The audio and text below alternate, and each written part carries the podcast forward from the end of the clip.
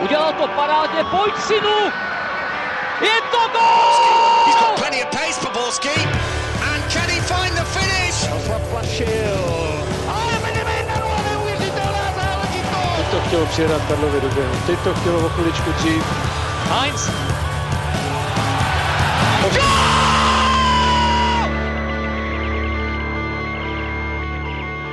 Dobrý den, vítáme vás u nového dílu Fotbal Focus podcastu.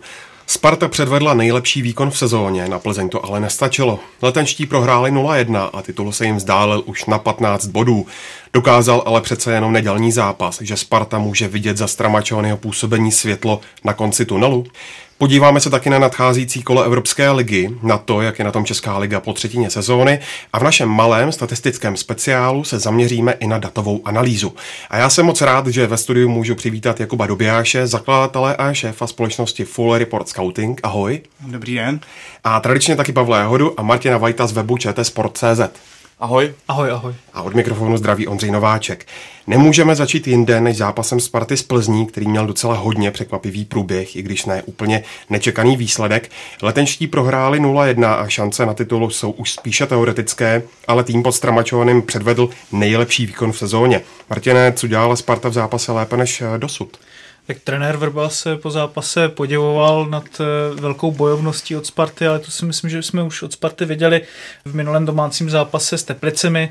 Teďka si myslím, že k tomu i přispěla hodně předvedená hra, která si myslím, že co se týče nějaké rozehrávky, přechodové fáze, kombinace, byla mnohem, mnohem lepší než cokoliv, co jsme od Sparty doposavať viděli v sezóně. Bylo tam vidět, že Sparta se zaměřila na určité slabiny Plzně, které buď nebyly vidět, nebo ostatní soupeři nedokázali natolik rozkrýt, jako třeba to, že ta dvojice středních záložníků, respektive trojice s kolářem je trošku průchozí, dá se říct, a toho právě třeba využila Sparta, když tam byla hnedka ta první velká šance Lafaty, potom co přišel centr z levé strany a Kadlec mu to sklepl patičkou. To jsme potom viděli hodně takovýchto situací z pravé strany, tam se otvíralo docela dost prostoru a myslím si, že Sparta má potom na tom zápase takovou platformu, od které se může odrazit do těch dalších zápasů. Samozřejmě ten její výkon byl umocněn tím, co jsme viděli do posavať, to znamená v těch 11 nebo 12 zápasech, že byla, ta se říct, před přechodové fázi hodně nevýrazná, takže to teďka vypadalo mnohem líp. Samozřejmě tam bylo spousta nedorazů, ale myslím si, že na tomhle se už konečně dá stavět. Určitě Sparta, mně se líbilo ze strany Sparty, že od začátku, nebo úplně ne od začátku, ale po nějakém čase začala hodně vysoko napadat, což dělalo rozehrát se Plzně velké problémy. Z toho také dopadlo to, že se často nad, eh, rozhodovala k nákopům, nedokázala podržet míč. Navíc eh, Plzeň měla problémy v tom, že nedokázala vybojovat odražené míče, čehož rezultovalo to, že Sparta často byla u míče. A musím teda pochválit, vím, že jsme se tady v minulých podcastech jsme říkali, že by třeba na pravé straně byl lepší Vyačeslav Karavájev. Ano, asi pořád ten názor nějak si ho držím, že dlouhodobě, ale musím pochválit Ondřeje Zahustela, který byl tomhle zápase skutečně výborný, bylo to takové třetí křídlo Sparty a obecně ta pravá strana Sparty se mě strašně líbila, protože po ní chodilo spoustu útoků, Tohle bylo spojené také s tím, že ten zápas úplně nevyšel Milanu Havlovi, který často propadal a často přes něj právě Zahustel procházel, ale kombinace mezi Biabiánem a Zahustelem tentokrát fungovala. Oproti tomu levá strana stále pokulhával mezi Šurelem a Kadlecem, ta souhra není ideální a je tam pořád vidět, že tam je místo, kde se Sparta může zlepšovat. Ale ukázal se ten potenciál. Zase, ale musíme si tady vzít druhou stránku věci, že pro tu hru Sparty bylo určitě dobré, že hrála proti týmu, který hrál ofenzivně, že nebyl zatažený, že pouze nebránil, že nehrála do plných. Takže v ten moment mohla ona využít těch rychlostních hráčů, které ona na křídlech má, takže uvidíme, co to teďka udělá. Takže úplně bych z toho nedělal takový ten, jak se občas říká, odrazový můstek, ale ano, světlo na konci tunelu to pro fanoušky Sparty určitě. Jakube, přidal Já jestli to jenom můžu doplnit, tak když už jsem tady kolem té datové analytiky, tak problém u Karavájeva a proč podle mě je teď správně, že nehraje, je to, že když nastupoval Karavájev, tak většina gólů, nebo většina těch průchodových přihrávek a těch akcí soupeřů šla právě přes jeho stranu. Bylo to způsobené tím, že Šural se hodně z té pravé strany stahoval do středu hřiště a Karavájev dělal celou tu šířku a dělal veškerou ofenzivní, i, i když tam byl dočkal, tak dočkal se z toho, z toho pravého křídla stejně tak stahoval do prostřed. A jako v datech bylo jednoznačně vidět, že Sparta většinu těch akcí byly zakončovaný z levé strany, ale bylo to způsobené tím, že oni hráli na pravé straně strašně vysoko, Karavájev propad z prostoru, kde se vytvořila ta akce a následně po přenesení hry nestíhal ať už Michal Kadlec, nebo nevím, kdo tam byl konkrétně na tom levém stoperovi a tam z té strany se zakončovalo. Proto to vypadalo hrozně moc jako nefunkční góly z levé strany, kde byl Kadlec a Kosta ale mnohem spíš to bylo tím, že propadala ta pravá strana Karavájeva. Ale to třeba věřím, že Zahustil by měl v té loňské sezóně podobné problémy nebo na začátku sezóny, protože přece jenom Karavájev tam plnil funkci kadeřábka, který opravdu byl, schop, byl natolik nadstandardní hráč, že byl schopný to odbránit i odútočit. Opravdu ten jeho fyzický fond je obrovský. Takže a ještě co bych přidal, jedna věc, co mě tam přišla, že Stramačony konečně ukázal vlastně i své silné stránky jakožto italského trenéra, který se zaměřuje na slabiny hry soupeře. Tady konečně vlastně měl k tomu i tu, jak jsem už říkal, herní jakousi bázi, že měl se od čeho odrazit, na co vlastně ušít ten svůj styl hry proti Plzni. Ale ukázalo se tím, že Sparta i přes tu nějakou, řekněme, převahu, která by, když se na to asi zamyslíme zpětně, by, kdyby byla remíza, tak by byla asi zasloužená minimálně tak se ukázalo, že v defenzivní části jsou tam pořád rezervy, protože ta, ta branka, která, která vlastně padla, z které Sparta inkasovala jedinou, jediný ten gol z té akce, tak padla po nedorazu v obraně, kdy v podstatě Mavuba zbytečně propadl na vápně a nechal centrovat Hejdu. A když se potom podíváme na tu situaci v tom vápně, tak tam došlo k nedostoupení hráčů, špatnému přebrání a kolář tehdy hlavičkoval úplně osamocený, na což si Sparta musí dávat určitě velký pozor, protože to byl problém už dřív tady hra ve vápně. Každopádně už po třetí zůstala sestava Sparty téměř neměná. Je tohle právě cesta dopředu, Jakube? Z toho pohledu té datové analytiky naprosto nejdůležitější věc, co se tam teďka na Spartě stala. My jsme když, abych to dovysvětlil, my jsme kdysi dělali studii dvou hráčů, když Fabregas přestoupil do, do Chelsea a začal hrát s Azardem a tam byla vidět hrozně moc, jak na začátku jejich kombinace a jejich přihrávky byly hrozně neefektivní. A zefektivnilo se to třeba až po sedmi měsících. A je to díky tomu, že ty hráči prostě znají svoje pohyby. Když hráč naznačí doprava, jestli tam opravdu půjde, nebo jestli tam jenom láká toho obránce. Stejný to platí v defenzivní činnosti. Když prostě budu stoper a budu sledovat, jak prostě můj defenzivní záložník brání nějaký hráče, tak vím, co asi ten můj defenzivní záložník má za slabiny. Jo, takže tím, že oni chtějí teďka stabilizovat ten kádr a stabilizovat to, že ty hráči spolu budou hrát, což se projevuje i na tom, že, hrál, že z těch zahraničních posil hrál jenom Mavuba a Biabiany. A tam to bylo třeba i, když jsem, když tohle vím, tak jsem na to byl konkrétně zaměřený a bylo tam hrozně vidět, jak prostě Biabiany s Kadlecem strašně špatně kombinovali v tom, že Kadlec udělal náznak dopředu, aby Biabiany mu tam poslal míč, ale Kadlec to dělal čistě, aby si nalákal stopera a on naopak dělal pohyb eh, do strany nebo, nebo za obranu.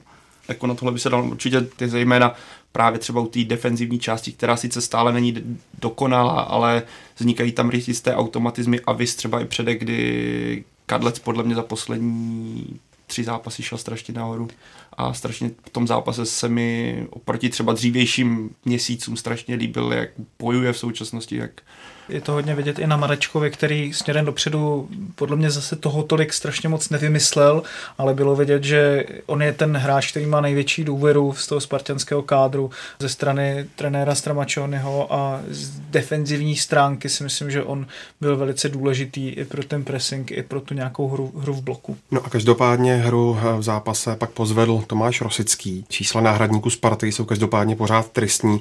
Nezaznamenali ani jeden gol a asistenci. Čím to je, Martin? Martina. Trochu bych oddělil tady tenhle ten zápas od těch předchozích, protože tady přece jenom ta střídání Sparty tu hru pozvedla.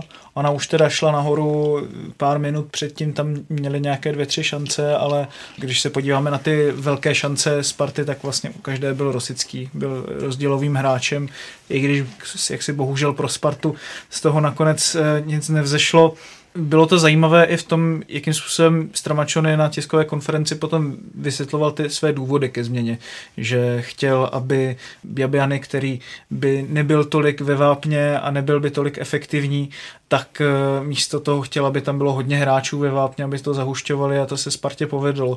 Dokázala tam najít jakýsi plán B, ale taky hm, si musíme podívat na to, že Spartě v předchozích zápasech nefungoval moc ani ten plán A a když tam jdete jako jeden hráč, který to má nějak strašně moc pozvednout, tak je to strašně těžké. A samozřejmě to, že nemají ani gól, ani asistenci, já vlastně nevidím moc ve Spartě hráčů, kromě třeba Davida Lafaty a do jisté míry Vlasava Kadlece, tak před dvou, tří let, kdo by byl vyloženě gólový. Janko, a to je ta gólovost, to je samozřejmě jako taková věc, která se dá vycvičit. Jako nesváděl bych ten faktor gólovosti úplně na všechno. Ale když se podíváme na to, jakým způsobem bojuje se sebevědomím třeba například Talbenheim nebo i Biabiany, jak je občas neefektivní v té finální fázi, tak si myslím, že tohle je určitě faktor. To hrozně záleží i na tom systému, že Sparta ke konci zápasu se strašně snaží tlačit, nebo většinou musí tlačit soupeře a systémově je mnohem jednodušší natrénovat defenzivní část než tu ofenzivní defenzivní části. To je to, na co se teďka soustředí, aby prostě vypilovali dobrý dvě linie, dobrý napadání, dobrý pressing, protože se to učí mnohem jednodušejc. Ofenzivní systémy se učí 6 až 7 měsíců, takže v tom je ten problém, že pokud ten tým musí tlačit do plných, tak je strašně těžký pokud v těch koncích zápasů ty ostatní týmy otevřít, protože přesně nemají ty mechanismy, automatizmy a nestihli natrénovat ten systém. Lehkou kontroverzi v zápase způsobily sporné situace, především v 16. Plzně, na které si bezprostředně po zápase stěžoval trenér Stramačony. Na tiskové konferenci by se zdálo, že mírnil slova, když nechtěl mluvit o penaltách nebo offsidech. Prohlásil ale, že mu chybí větší respekt ke Spartě a že klub není nějaké Benevento, tedy nováček série A. Pavle, co to podle tebe znamená? Jaký podle tebe byl výkon sudího příhody a jeho asistentů? Pokud se mám teda zaměřit, co to znamená ty slova trenéra, tak eh, já si myslím, že na jednu stranu v tom byly emoce a mluvil v angličtině, takže asi úplně nedokázal, teda nechci říct, že trenér Stramačiony mluví špatně anglicky, mluví v pořádku anglicky, ale myslím, že měl nějakou ideu, kterou by třeba více rozvinul v té italštině a poté by to šlo bylo vidět, to... že se tam zatrhával trochu na té konferenci, že, že hledal slova, jakým způsobem to vyjádřit. Že by potom dostal z toho tu myšlenku přesnou, co měl na mysli. Každopádně já samozřejmě chápu, on tam narážel třeba na Francesca Totyho, že když ho třikrát okopete, tak by byla správné, kdyby ten protihráč dostal žlutou kartu. Ano, mělo by to asi takhle být, nebo mělo by to být, pokud nějaká legenda nebo nějaký výjimečný hráč je tvrdě atakován protože ty slabší týmy nebo ti horší hráči to dělají z toho důvodu, aby mu tu hru znepříjemnili, tak je asi adekvátní je podle toho trestat, protože v opačném případě ti skvělí hráči nemůžou takhle vyniknout. Bohužel v tomhle případě to vyznělo dosti negativně a navíc zápase proti Plzni, která je někde jinde teďka v současnosti, kde Sparta. Takže, ale já si pořád myslím, že to bylo spíš nešťastně řečeno, než že by to měla být nějaký tlak na sudí a za vzpomínka na nějaké 90. léta. A co se výkonu sudí týče, já vím, že to bylo spoustu kontroverzních momentů, já jsem to viděl z tribuny a budu upřímný, v té rychlosti jsem nedokázal říct ani v jednom momentě, ano, byla penalta, ano, bylo offside nebo takhle, protože to bylo všechno strašně těsné a na posouzení bych nechal asi, jak říkal za komisi rozhodčích pan Mlsna, že všechno asi proběhlo v pořádku, i když, když jsem viděl třeba ruku Bakoše, tak tam mi zrovna přišla penaltová, ale upřímně sudí v té, myslím, že to byl někdy v 90. minutě, neměl šanci ten moment vidět, to by musel skutečně být na videu, protože to byl takový sluh hráčů, že tam podle mě nebyla vůbec cesta, navíc Bakoš byl natočený na stranu, kde nebyl pomezní. A takže bych asi úplně kritický k rozhodčím tenhle moment nebyl, protože ten zápas byl těžký na hodnocení a myslím, že sudí příhoda ho zvládl i přes tu řadu těch kritických momentů nebo náročných momentů relativně solidně. No, já si jenom myslím, i když teda Stramačony těžko hledal slova, tak vlastně nakonec řekl to, co řekl a e, nemůžu teda jednoznačně souhlasit s jeho vyjádřením, že Benevento nebo jakýkoliv nováček třeba v naší lize by měl mít jako jiný metr než Sparta, než Slávy, než já nevím Manchester United. To si myslím, že Zvlášť když jeho šéf v létě řekne, že Sparta v minulosti získávala tituly jaksi nestandardním způsobem, znamená naznačuje nějaké ovlivňování rozhodčích, tak si myslím, že tohle je zrovna taková věc, kde si trošku jako nadbíhá a nebude to mít tady v tomhle tom jednoduché. No. Já s tím naprosto souhlasím, že mě ta, já jsem teda neviděl tu tiskovou konferenci, ale mě ta myšlenka přijde dost pobuřující, že by se měl jako někdo, jako rozhodčí, že by se měl rozhodovat podle toho, co to je za hráče, nebo co má za dres. Jo. To je, je známý příklad z Anglie, kdy, kdy Juan Mata v nějakém důležitém zápase dostal druhou žlutou kartu a byla to jeho první červená v celé kariéře a Fanchalo ho hrozně bránil, že prostě, že při, s přihlédnutím takovýhlemu, k takovýhlemu hráči, který prostě nikdy nedělá takovýhle fauly, tak by se takovýhle věci ne, tomuhle hráči neměli pískat a to je podle mě to úplně nesmysl. Ten hráč se chová na hřišti a měl by, měl by mít naprosto stejné podmínky jako jiný hráči. Každopádně 10 výher z 10 je nový rekord ligy a to výkonnostní zvednutí Plzně oproti minulým sezónám je hodně pozoruhodné. Mluví se o Hrošovském a Hořavovi, v lepší formě jsou i křídelníci a mohli bychom pokračovat dál. Tak eh, kdo se podle statistik zlepšil nejvíce, Jakube, pokud nahlédneme za nejobyčejnější čísla gólů a asistencí? Vyrostli, v podstatě všichni hráči vyrostli jako enormním způsobem, statistika má hrozně jim pomáhá ten systém kdy se Verbovi podařilo to, co se nepodařilo panu Pivarníkovi, že dokáže dostat ty své křídla toho Petršelu s Kopicem mnohem víc do středu hřiště, než když to přebírali za předchozího trenéra hrozně moc ulajny a museli tvořit celou tu hru až od té postranní čáry. Máme model, který sleduje průměrné pozice hráčů a oni jsou, v podstatě to jsou takový ty podhrotový křídla, což předtím nebylo. Předtím měli za úkol střední záložníci je hledat v křídelných pozicích.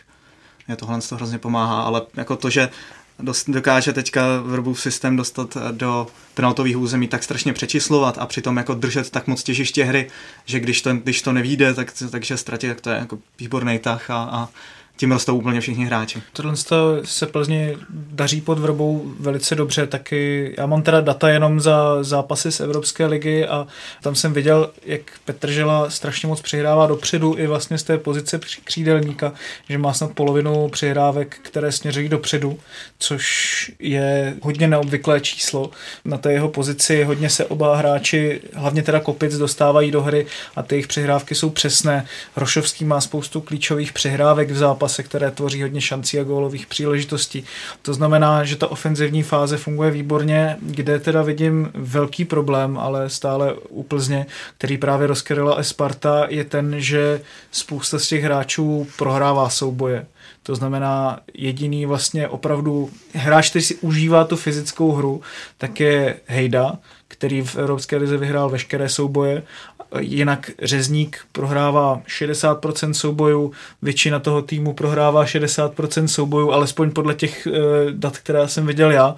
A je tam málo hráčů, kteří ty duely vyhrávají. Na tom třeba i Stěhova vyhrála ten zápas, když jsem se vlastně díval na to srovnání obou týmů. No. Jo, v porovnání s Českou ligou jsou naopak teda některý hráči dost silný fyzicky, jako třeba zrovna, řezník, řezník má, myslím, přes 60%, což je na krajního obránce opravdu hodně, myslím, že bude top 3, hmm. ale jo, jako mají tam tohle tu nevýhodu, jako tam, tam jde hrozně o to zapracování teďka toho hřavy s Hrošovským, který prostě perfektně dokážou držet tu, tu pivotskou hru, to, co prostě Mourinho představil před 15 lety a teď to tady Vrba hraje tak to se strašně dobře daří a ty hráči hrajou velmi účelně. Ještě bych tam doplnil, že bylo zajímavé, že Plzeň dokázala loni výborně být fyzická a udržet ten zápas na Slávě, kde si pamatujeme, že nastoupil Jakub Hromada v základní sestavě. A teďka vlastně tohle to chtěli vyřešit příchodem Diego Živuliče, ale ten je tak trochu odepsaný po tom zápase, tuším, s Olomoucí, po kterém už v Lize nenastoupil v základní sestavě. No.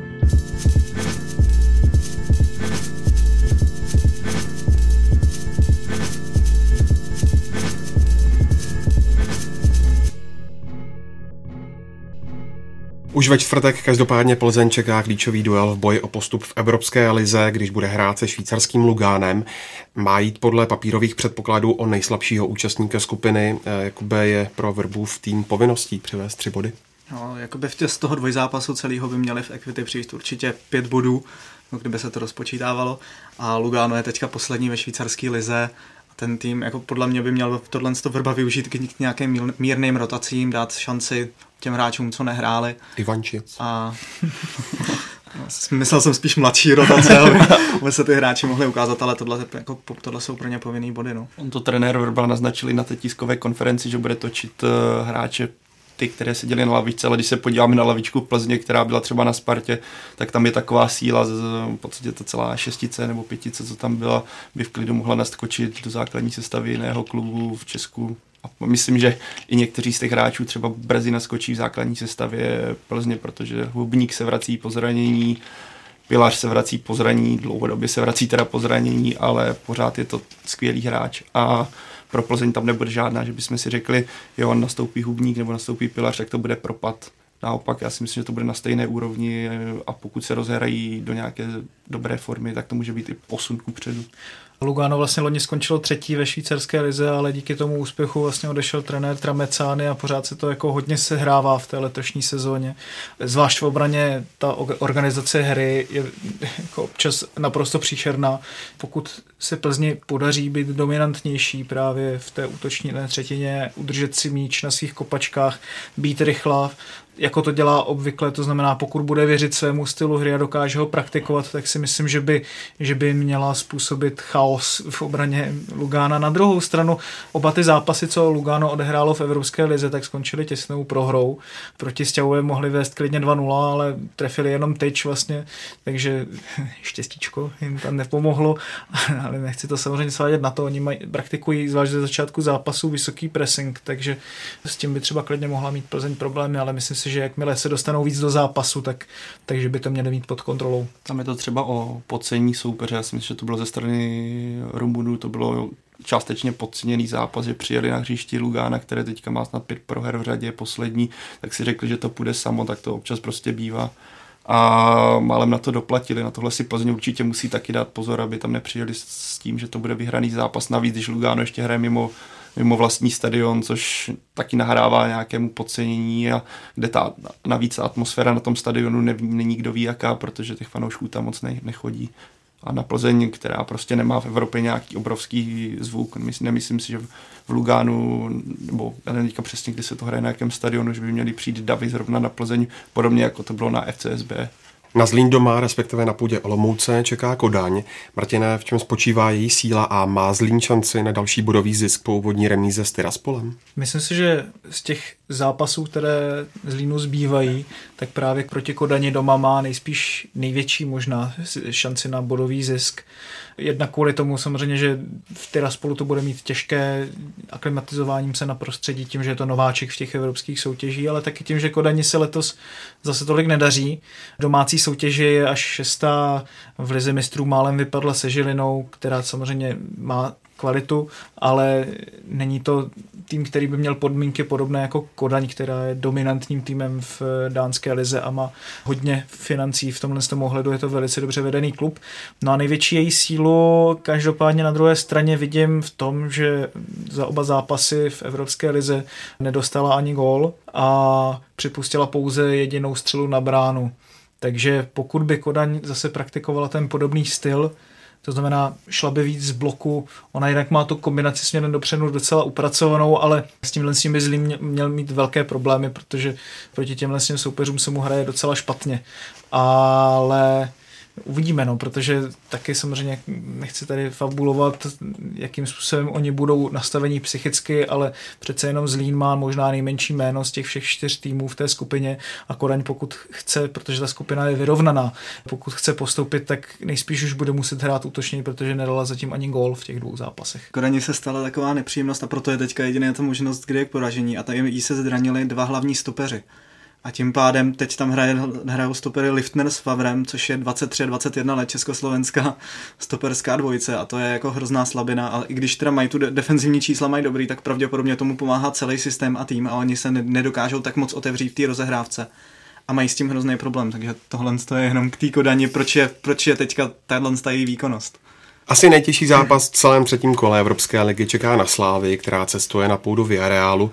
Tomu se letos zase až tolik nedaří, když je v Lalize až osmý, každopádně španělská soutěž je tentokrát hodně vyrovnaná a Villarreal ztrácí na Atletico jen tři a na Real čtyři body. Pavle, v čem bude spočívat její největší síla eh, na slavistického soupeře? Já se na ten zápas hodně těším, protože podle mě pro Slávy to bude solidní zkouška potom, kdy zabudovala do týmu nějaké ty posily v čele se Stochem. Strašně se na to těším.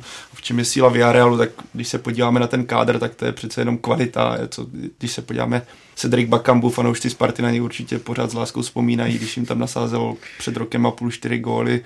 Carlos Baka to jméno mluví za vše nejlepší střelec nebo jeden z nejlepších střelců Evropské ligy, který dotáhl Sevillu k x titulům v Evropské lize.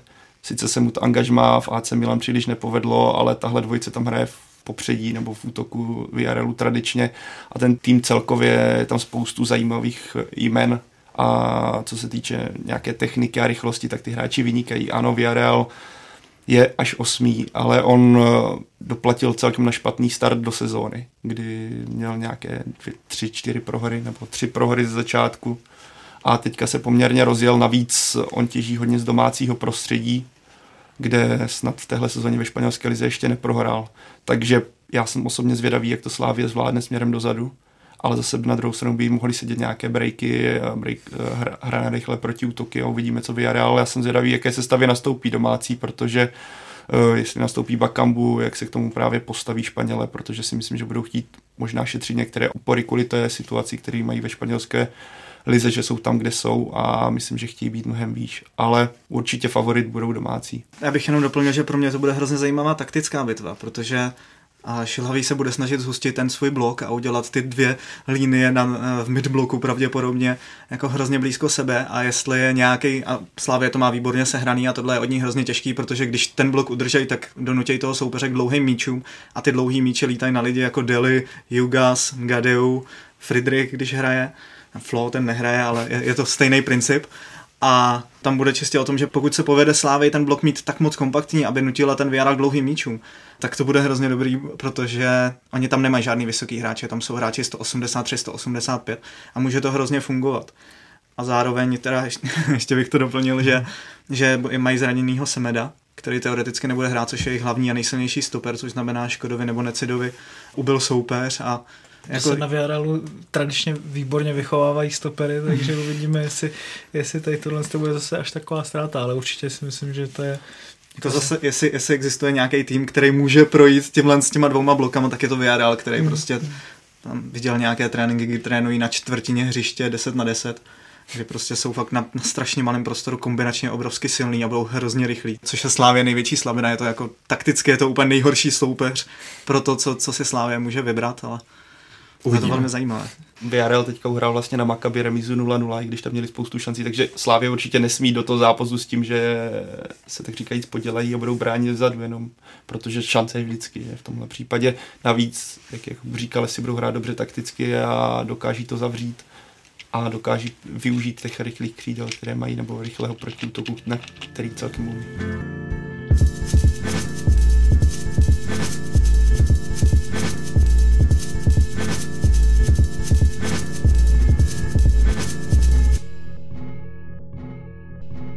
Pojďme se ještě zastavit u Slávie v Lize, kdy se zajistila svou první venkovní výhru, když zvládla duel v Karviné. Martiné sešívaní v zápase podali solidní výkon a celkem se jim dařily proti útoky, ale čím se změnil způsob přechodové fáze, že byl úspěšnější než do posud v sezóně?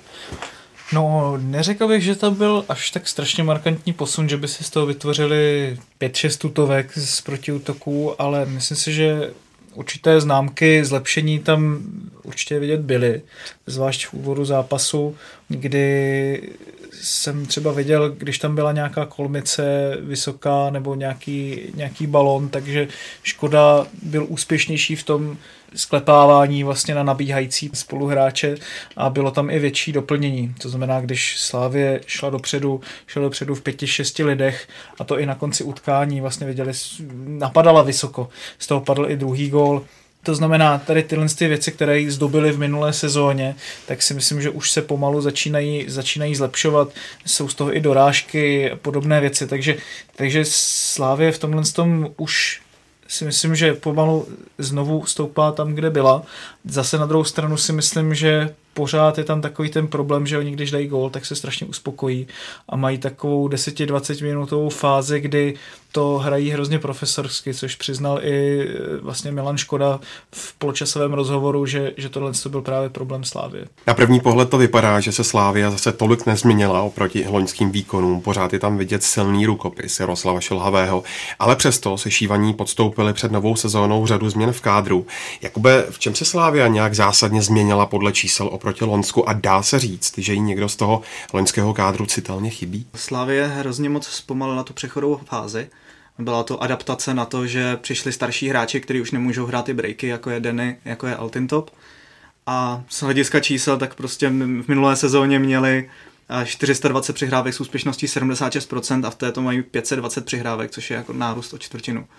Ten je hodně znatelný a já spíš myslím, že na začátku sezóny jim chyběl hodně stoch, který, když už chtějí hrát ten systém, kdy chtějí mnohem víc držet míč a musí procházet středem, protože oni byli, byli nuceni být zaměřený víc na křídelní hmm. prostor, tak právě Stoch je ten hráč, který na malém prostoru dokáže převzít balon, dokáže dvouma dotekama zrychlit hru a to tam předtím hrozně chybělo.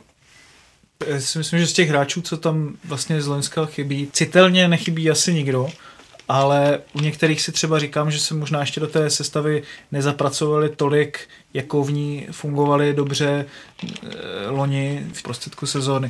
Třeba takový barák, někdo podobný tam trošku chybí, kdo by dodával tu výšku do té zálohy, kdo by tam dodával dynamiku, samozřejmě potom už nebyl tolik nasazovaný, ale v té, v té hlavní fázi, kdy Slávě šla hodně nahoru, spolu s ní šel i barák a ten byl hrozně důležitý hráč. Co se týče třeba takových jako srovnání Pavlenka versus Laštůvka, Laštůvka vlastně ještě nebyl zase tak strašně prověřený, protože ta obrana funguje pořád velice dobře. Pavlenka, loni jsme ho viděli, když dělal několik opravdu hodně nadstandardních zákroků, byl výborný v rozehrávce. Laštůvka v tomhle tom směru je solidní, ale Pavlenka byl ještě o něco lepší, ale neřekl bych, že by úplně chybil.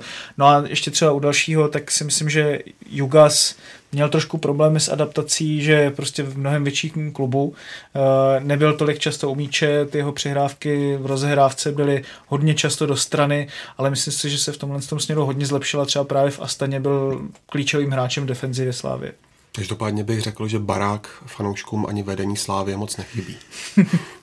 Eh, možná trochu nenápadný duel se odehrál mezi Olomoucí a Jabloncem, druhým a čtvrtým týmem ligy. Eh, Martina, kdo na tebe udělal v zápase větší dojem? Asi Olomouc jako v celé sezóně zatím, i když se jí to tolik nedařilo hrát ten svůj styl hry jako doposavať, tak eh, měla více ze hry, kontrolovala hru, zvlášť po druhém poločase a v samotném závěru v třetí minutě nastavení to mohla dokonce vyhrát. Tam šli jednu chvíli dva úplně sami na brankáře, nakonec to bylo zpomalené a Jablonec se dokázal nějakým způsobem odkopnout pryč.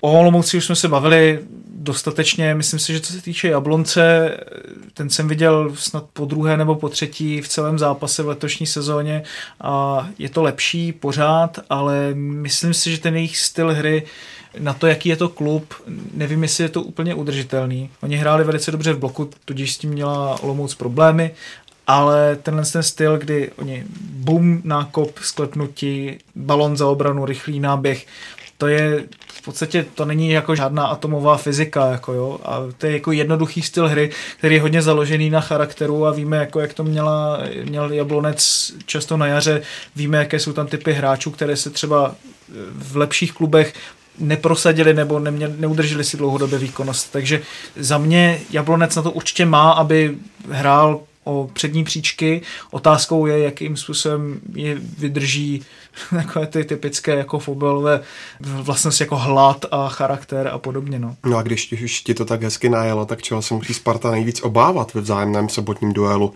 na půdě Jablonce? Právě toho jakéhosi charakteru nebo té formy, té fazony, jako, jaký teď Jablonec má, protože pro Spartu to může být teďka vlastně úplně nejnepříjemnější soupeř. Viděli jsme, že na hřištích soupeřů má velké problémy s bojovností, s vyhráváním soubojů a Jablonec ty souboje vyhrává a taky bude hodně zatažený, takže Sparta, když bude tlačit do plných, tak to pro ně bude hodně těžké. No. Jenom za mě, že ten tým je na papíře v podstatě jako čtvrtý nejlepší v lize když bych se měl podívat, projít si nějaký jako data toho, jak ten tým, co dokáže hrát, co dokážou ty jednotlivci, ať už v tomhle angažmá, nebo někdy předtím, nebo v minulých sezónách, tak ten tým je jako, jako vynikajícně sestavený, skvěle sestavený a jenom záleží na tom, ten tým má spíš problémy proti slabším soubeřům, než proti těm silnějším. Já jsem upřímně zvědavý, jak to zvládne Tecl, který se konečně dostal zase na hrad, kde mu to jde. A souhra dole, že mu funguje. Navíc Jablonec si určitě těží z toho, eh, že se Hugh teďka posunul na stopera a na rozdíl od toho defenzivního záložníka tam asi může více rozdat ty zkušenosti a už má na to nějaký věk, takže já si myslím, že to bude pro něj i tohle je lepší a proč je taky důvod, proč Jablonec myslím v posledních čtyřech zápasech snad jen jednou inkasoval a proč třeba v Olomouci udržel tu. No a důležité tři body vybojovalo Brno, které se v jeho moravském derby poradilo se Slováckem 2-1 a vyhrabalo se ze dna tabulky. Martina, jak moc se zbrojovka změnila hned v prvním utkání pod trenérem eh, Romanem Pivarníkem? No, jestli nějaký trenér udělal velkou změnu a to nejenom samozřejmě v tom přístupu těch hráčů, tak Roman Pivarník. Bylo jasně vidět hnedka vlastně ten jeho rukopis, to znamená, že Brno se pokoušelo o vysoký pressing, přišli tam mnohem dynamičtější hráči, nebo mnohem dynamičtější hráči, no, než Pilík, což zase tak vlastně těžké není být o tolik dynamičtější. On eh, samozřejmě na něm to mělo stát třeba rozehrávka a podobně. Teďka nedostal prostor a dostali tam prostor jiní, mladší možná, nebylo to, nebylo to pořád jako nějaký zázrak při hře jakoby s míčem, ale myslím si, že určitě to půjde nahoru, svědčí o tom vlastně o té velké změně už jenom to, že tam bylo šest, šest jiných hráčů v základní sestavě. Ale samozřejmě je to první zápas, takže uvidíme, jak to bude dál. A tady funguje ze statistického hlediska to, že první tři zápasy po tom, co se ten tým jako nějak stabilizovává, tak má ten tým vždycky větší výkonnost. No, ale platí to pouze na první tři zápasy. Já se ten nemyslím moc, že by Pivarník měl nějakou šanci udělat nějaký jako zásadní změny s tím týmem ale dle mýho se Brno bude se zachrání, protože co se týče jako jednotlivých hráčů, tak jsou výborný a až se najde prostě dobrá pozice pro Michala Škodu a začnou ho dobře využívat, tak ten tým bude podle mě šlapat. Přesně tak Brno, když nastoupil do stálek, vlastně po Habancovi trenér do stálek, tak taky první zápas vyhrál se Spartou doma, protože to takový ten nějaký nový trenér, nový impuls. Teďka se to opakuje, navíc hráli doma se Slováckem, které na tom není nikdo ví jak takže se potkali takové dva celky celkem v krizi. Teďka Brno jede eh, na hřiště Plzně, takže tam se taky, tam to bude specifické utkání, protože trenér Pivarník se vrátí do Plzně. Nevím, jestli Brno tam má nějakou šanci něco uhrát, ale na druhou stranu zase nemají co ztratit. Potom hrají doma s Duklou, takže tam zase bude, to podle mě bude jeden ze zápasů, kdy se teda skutečně ukáže, jak trenér Pivarník s tím týmem zapracoval, jaké automatizmy tam vznikly a kam to Brno směřuje, protože osobně, když jsem ho viděl tehdy na Slávy, tak to pro mě bylo obrovské zklamání, protože to byl chaos a hráči nevěděli vůbec, co hrát a i ti fotbalisti, kteří třeba jsou něčím nadstandardní, tak mě v tom zápase přišli naprosto podprůměrní a uvidíme, co, co s tím trenér dokáže udělat. Ale jestli, jestli s tím má někdo něco udělat, tak to bude trenér Pivarník, protože osobně mě celkem překvapilo, že právě on zkusil, šel do takového rizika, nebo rizika zrovna šel do Brna, které se topilo v takovéhle situaci ale on šel hodně často právě do těch klubů, kde se zdálo, že bude se hrát maximálně o záchranu, ale on to dokázal eh, neuvěřitelným způsobem zvednout. Myslím si, že když se podívám na ty týmy, které bojují o záchranu a co mají za trenéry, že tam momentálně není vůbec nikdo lepší než, než Pivarník. Dovolím si říct, že je jeden z nejlepších trenérů vůbec v lize a když se podíváme na ty jeho výkony s jeho dosavadními týmy, nevím, jestli do toho řadit Plzeň, ale i bez Plzně Jihlava, Olomouc, Bohemka, to byly prostě všechny, všechno týmy, které on strašným způsobem pozvedl a vůbec by mě nepřekvapilo, kdyby Brno postupně se dokázalo zapracovat eh, a třeba za rok, za dva bychom ho viděli klidně i v první polovině tabulky, což už fanoušci zbrojovky neviděli hodně dlouho. Dva roky zpátky byli šestí. A vlastně kromě, kromě teda Václava Koca. Ale Brno podle mě musí posílit, nebo musí určitě přes zimu posílit. Já, já si nemyslím úplně, já nevím, co říkají statistiky teda, tam určitě Jakub řekne teďka, ale já si myslím, že určitě potřeba posílit směrem do obrany, protože ani proti tomu, proti, proti Slovácku tam byly okna, které se v obraně Brně, Brna objevují od začátku sezóny, takže na tomhle je potřeba určitě zapracovat a je to jeden z klíčů, kdy budou hrát proti silnějším soupeřům, tak vycházet právě z kvalitní defenzivy. Je to opravdu tak, že šel do rizika? Mně to naopak přijde jako hrozně jako dobrá volba pro něj, protože ten tým hraje teďka špatně, ale hraje v podstatě to nejhorší, co ten tým může hrát. A pokud se mu ho podaří stabilizovat, podle mě by byl mnohem těžší jako do klubu, který funguje a, a tam vlastně něco dokázat. Naopak tenhle ten tým má prostě má, má dobrý hráče, ať už distribuci přes Poláka, ať už je to ten Michal Škoda, a jsou tam zajímaví zahraniční hráči. Ten tým jako je, vypadá celkem zajímavě, měl by hrát střed a naopak to, že on ho přebere v nejhorší možné pozici, naopak mi to přijde jako naopak dost bezrizikový. A když ne, tak se řekne, že prostě se s tím nedalo nic dělat. Mimochodem, když jsme u trenérů a týmu, které mohou předčívat očekávání, Jakube, dá se podle statistik obecně určit, který trenér má na svůj tým v lize nejlepší vliv a kde je to spíš souhra nějakých okolností? A určitě se to dá, ten faktor štěstí v tom fotbale je opravdu obrovský a to i tak, že celý, celou sezónu někdo může mít hrozně dobrou výkonnost a přesto se to nemusí proměňovat a může hrát střed tabulky. v minulou sezónu měl určitě nejlepší, nejlepší výkonnost těchhle z těch jakoby středních trenérů, který neměli zas tak dobrý kádr k dispozici. Pan Hinek v Dukle. Dukla hrála výborný fotbal, měli strašně dobrou strukturu postavenou, hrozně moc šancí si vytvářeli, málo jich inkasovali, bohužel se to celé rozprodalo. Jinak tuhle sezónu mi podle čísel hrozně moc zajímavá hra pana Jílka v Olomouci, což už jste říkali, že jste to tady rozebírali, takže to asi není třeba dodávat, ale ty, ty rotace, co tam některý ty hráči předvádějí a jak strukturálně přehušťují střed, je to pro mě strašně zajímavé, je to první, no, jeden z prvních takových ofenzivních trenérů, který tady jsem přivedl něco jako nějaký jako hodně, hodně zajímavý nápady ofenzivně.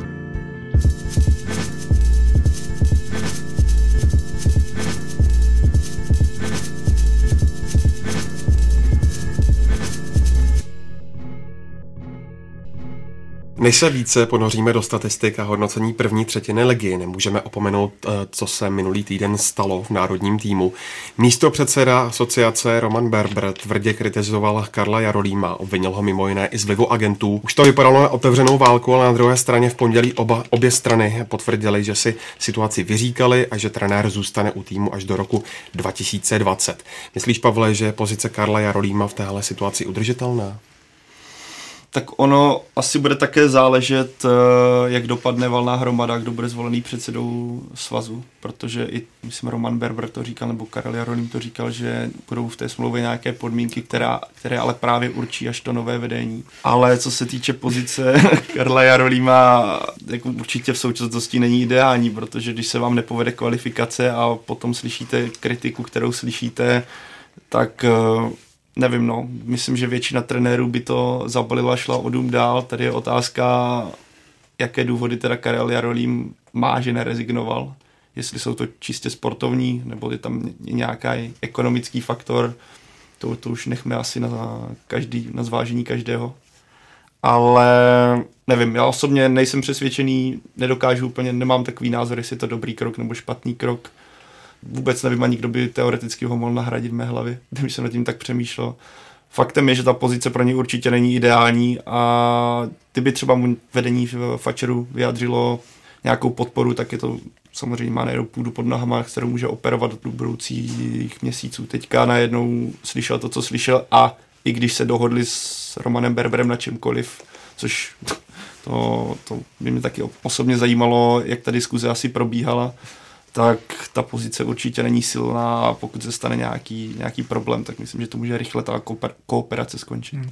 Jako český fotbal má mimořádnou schopnost jako střelit se do nohy jako sám, aniž ho k tomu kdokoliv vyzval, jo? protože který činovník vrcholný vlastně v české nebo jakékoliv fotbalové asociace by měl potřebu mluvit takhle o svém vlastně nejdůležitějším trenérovi. Já tomu moc nerozumím.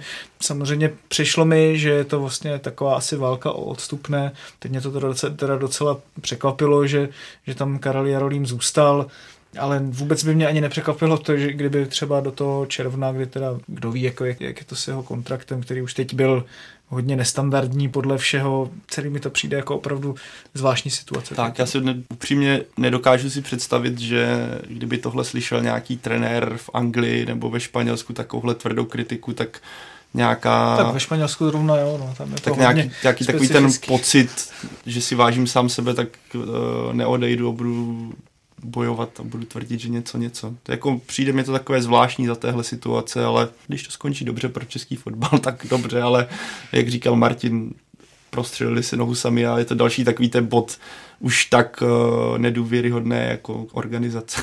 Mimochodem, jak moc velká náhoda podle vás je, že se zrovna v téhle bouři objeví informace o platech trenérů e, reprezentace a je podle vás adekvátní mít v podstatě v neziskové organizaci takový plat, jaký má Karel Jarolím a jeho asistenti?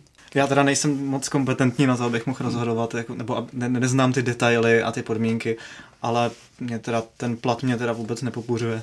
To je něco, co špičkoví trenéři berou. Ten trenér českého národního týmu má pro celou Českou republiku tak obrovskou hodnotu, když se tomu českému týmu bude dařit, bude se přihlašovat víc dětí, když tam prostě postaví nějaký hráče, který se prosadí dál, tak prostě ten klub z toho má peníze, ten klub ty peníze rozdá zase v pyramidě od, od těch hráčů dál, takže je ta částka, to jestli se objevila nebo kdy se objevila, to asi nemůžu nějak hodnotit ale ta jako výše té částky mi přijde naprosto tak. adekvátní. Když se podíváme na trend v podstatě, jak jsou placení fotbalisté, jak jsou placení trenéři celkově v Evropě, tak mně to přijde normální částka, i když pro normálního smrtelníka je to asi nepředstavitelné.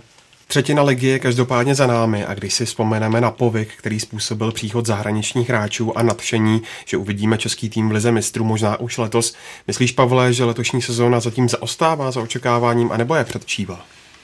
Tak tady je otázka, jaký měl kdo očekávání přesně. Pokud samozřejmě možná pro lidi, kteří očekávali, že třeba Denny, eh, Altin Top, Biabiany a tady tyhle hvězdy tady budou předvádět fotbal z jiné dimenze a úplně předčí Českou ligu, tak asi možná jsou zklamaní, ale mě třeba těší, sice se žádný klub nedostal do ligy mistrů český, což je trochu určitě zklamání nebo za očekáváním. Na druhou stranu jsou tři české týmy v Evropské lize, Navíc si myslím, že Slávě a Plzeň mají našlápnuto na to, aby postoupili dál, což je skvělé pro koeficient. Liga určitě Sparté za očekáváním, naopak Plzeň podle mě předčila všechny očekávání. Navíc tím, že se pořád něco děje, tak uh, ta liga je atraktivní, pořád si myslím, počet lidí určitě také roste, takže ne, nedokážu říct, jestli je to za očekám. Pro mě ta liga v současnosti stále atraktivní, jak byla na začátku sezóny, furt se mě pořád je co řešit, pořád nad čím přemýšlet, takže v tomhle možná dokonce i před, předčilo moje očekávání. Mě tenhle ten ročník hrozně baví teda osobně. Jako a to, že prostě Plzeň má nějak jako 100% úspěšnost, je nějaká statistická odchylka, to se, to, to se vrátí do normálu, ale ale je tady, je tady ta Olomouc, která je takový jako hezký projekt, který hraje zábavný fotbal a je to takový zpestření a baví mě tomu fandit. Je tady spousta mladých zajímavých hráčů a to, že Plzeň se sláví už jako vyrovn, vyrovnávají ty systémy a bude tady snad teda souboj do konce. A možná, možná je to pro mě i jenom osobní faktor, že jsem čím dál tím víc to sleduju, čím dál tím víc spolupracuju s víc klubama a tím pádem to mám na to lepší náhled a, a víc jsem included, nenapadl mě český výraz. Zainteresoval. Mně se, mě hrozně překvapila forma Miroslava Stocha. Já, jakoby vždycky člověk ví, jako čeho je schopný, ale velice mě potěšilo, že zatím hraje v takové formě, v jaké hraje. Doufejme, že mu to vydrží co nejdéle. A musím říct, že trošku mě mrzí, že samozřejmě ty zahraniční hvězdy, buď třeba jako Dany, bohužel kondičně na tom není nejlépe, trápí ho zranění, Benheim taky se do toho potřebuje dostat do těch 100%. Taky mě trochu mrzí, že vlastně ty hvězdy tolik nekomunikují s tím českým prostředím, že na nich třeba není tolik postavený, já nevím, marketing, nebo, nebo že, že s nimi tolik nekomunikují média, že by, že by mohli být jakoby více v centru dění, aby, aby si je právě i fanoušci jakoby mohli víc když to tak řeknu, osahat nebo prostě být s nima víc v kontaktu. Ale jinak si myslím, že pokud samozřejmě může to z jejich strany být jenom lepší a už tak si myslím, že je to velice dobré. Jinak co se týče kvality ligy, myslím si, že stagnuje až, až na Olomouc. Tady vlastně nevidím úplně tým, samozřejmě kromě Plzně, který by úplně předčil nějaká má vysoká očekávání. No. V poslední době slýcháme, že Česká liga je fyzicky velice náročná, což moc nekoresponduje se zavedenou představou, že hráče z českých klubů dostávají křeče v 70. minutě a že se tu moc neběhá v tempu. Na kterou stranu se v tomhle ohledu přiklánějí čísla, Jakube? Statisticky běhavější není, je to nějaký, v rámci nějaké odchylky, ale má mnohem vyšší náročnost na souboje. To znamená, že v České lize probíhá mnohem moc uh, defenzivních situací, kdy ty hráči víc a víc presujou a kdybych to rozvedl ještě dál, tak když se podíváme na hráče, který jako Česká republika dlouhodobě dobře vytváří, tak to jsou střední obránci, krajní obránci a střední záložníky. A je to díky tomu, že dokážou být komplexní, protože my nevytváříme ty specialisty a vytváříme ty... Každý hráč u nás musí bránit to se odráží na celkové náročnosti té ligy, ale z hlediska toho, že tam je hodně soubojů. Teď ještě obecně k datové analýze, která ještě před několika lety byl relativní novum ve fotbale a oproti americkým sportům bylo množství schromažďovaných dat docela malé. Trh se za tu dobu obrovské rozvinul, dá se ale říct, co nám ještě chybí za typ dat, abychom z nich mohli mít ještě celistvější a ucelenější zpětnou vazbu ze zápasů. Tak my aktuálně používáme lokační data, což, znamená, což jsou data, kde máme každou vteřinu pozici každého hráče a další postupný krok by byl nějaký 3D model, který by kontroloval i to, jak je ten hráč při té hře nastavený, jestli má, v basketu tohle to už probíhá teda, ale Myslím si, že, že jsme úplně na začátku ještě s těma lokačními datami jako celkově ta analytická komunita. Že tam se dá ještě tak moc větší rozlousknout, že tohle je jako no. sci-fi pro nás. Přesně tady tohle to byl největší vlastně problém dat vlastně od té doby, co se to nějakým způsobem sbírá, protože dneska máme ta nejrozšířenější data, která zaznamenávají především pohyb toho hráče vlastně s míčem.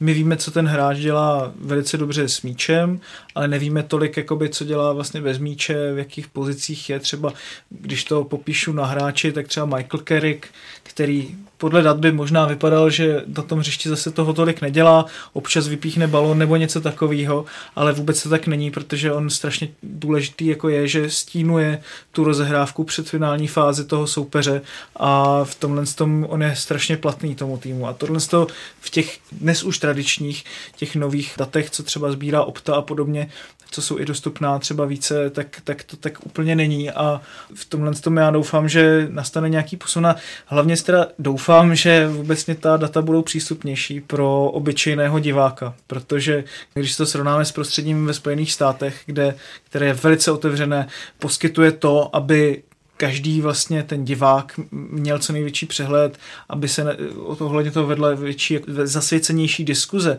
aby třeba vznikalo nové podhoubí víc šikovných lidí, kteří jsou schopní jakoby něco analyzovat. Tady si vlastně třeba ta data vytváří, já nevím, každý klub nebo každá firma sama, každý má nějaké to know-how v tom fotbale a samozřejmě chápu to a z toho business modelu je to asi důležité, ale kdyby třeba ligy samotné dělali nějaké, zpracovávali nějaké, nějaká data, tak by to bylo velice přínosné podle mě. Pro celou tu de- diskuzi o tom fotbale stoprocentně si to myslím. A já bych to jenom doplnil o tom, že to je, to je nějaký postupný krok, kdy v Americe ten baseball už to má dlouho a následně už se to dělalo v hokeji nebo v basketbalu mnohem dál, ale a když se podíváme dneska, tak tohle to jsou i normální informace a ty kluby jsou zase mnohem a mnohem dál, tak my jsme tady teďka v situaci, kdy expected goals byly na Sky Sports a na BBC, což je taková první vlaštovka. A postupně se tohle, když si představím, jak ta analýza bude fungovat za 10 let, tak to bude muset používat každý klub na ten scouting, protože nebo já, já osobně věřím, že to je prostě dobrá věc, jak to dělat, jsou to objektivní informace a každý by je měl využívat do nějaké míry a není to odpověď na všechno, ale míříme tam, že za 10 let to bude v tomhle fázi i pro fanoušky dostupný určitý data a a tak dále. Tak to je z dnešního dílu Fotbal Focus podcastu vše. Já vám děkuji, že jste si udělali čas, pánové, a vám posluchačům děkujeme, že jste nás doposlouchali až do konce. Pokud jste tak neučinili poprvé a naposled, budeme moc rádi za vaše ohlasy, doporučení známým i jakékoliv připomínky a náměty na sociálních sítích s hashtagem Fotbal Focus. Znovu připomínáme, že pokud nevíte, jak nás třeba naladit offline v mobilním telefonu, zkuste si nás najít v iTunes a všech podcastových aplikacích, kde můžete náš podcast odebírat stejně jako na SoundCloud Soundcloudu a nebo na YouTube. A tradičně nás samozřejmě najdete na stránkách čtsport.cz. Mějte se pěkně.